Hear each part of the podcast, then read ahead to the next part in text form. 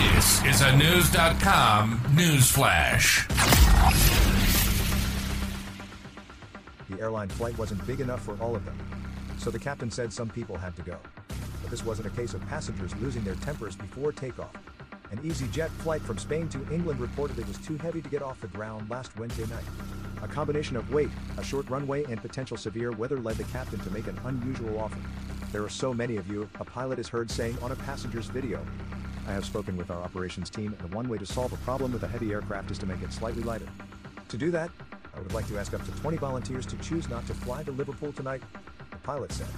The pilot offered passengers 500 euros, or about $550, to do it, similar to what U.S. airlines do when a flight is overbooked.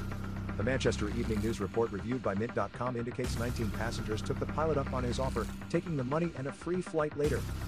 The flight from Lanzarote to Liverpool left 1 hour, 45 minutes late. But some passengers were not happy with the circumstances. I want to go home tonight, one said on the video posted by Britain's Sun. This is a routine operational decision in these circumstances, an EasyJet spokesperson said. The safety and welfare of our passengers and crew is always EasyJet's highest priority. But the Simple Flying website noted most airlines put baggage ahead of bodies. Flights that are too heavy will have cargo and luggage removed first. Airlines prefer to ask for volunteer bumps because of U.S. rules for forced removals. In those cases, airlines must get bumped passengers to their destination within one hour of their scheduled landing time. A two hour delay means the airline must pay as much as $1,550.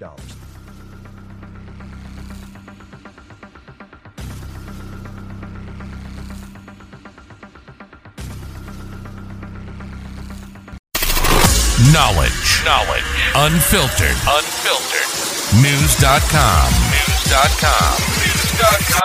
News.